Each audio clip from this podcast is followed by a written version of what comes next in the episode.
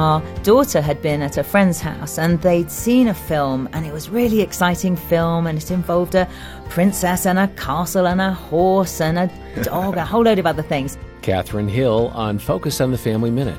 And she was sitting next to me at the table and wanting to tell me about this film, blow by blow account, minute by minute. And it was incredibly boring. but next to me on the table was a magazine and it had the title was 10 ways to have a tidy house and at that particular moment in our family there was lego all over the floor there were wet towels the house was a mess. And that was much more interesting. it was so much more interesting. So i was just looking and quickly flicking at this uh, this magazine and she said mummy you're not listening. And i said oh i am darling i am listening. And she said no you need to listen with your eyes. Hear more ideas for engaging with your children today at FamilyMinute.org.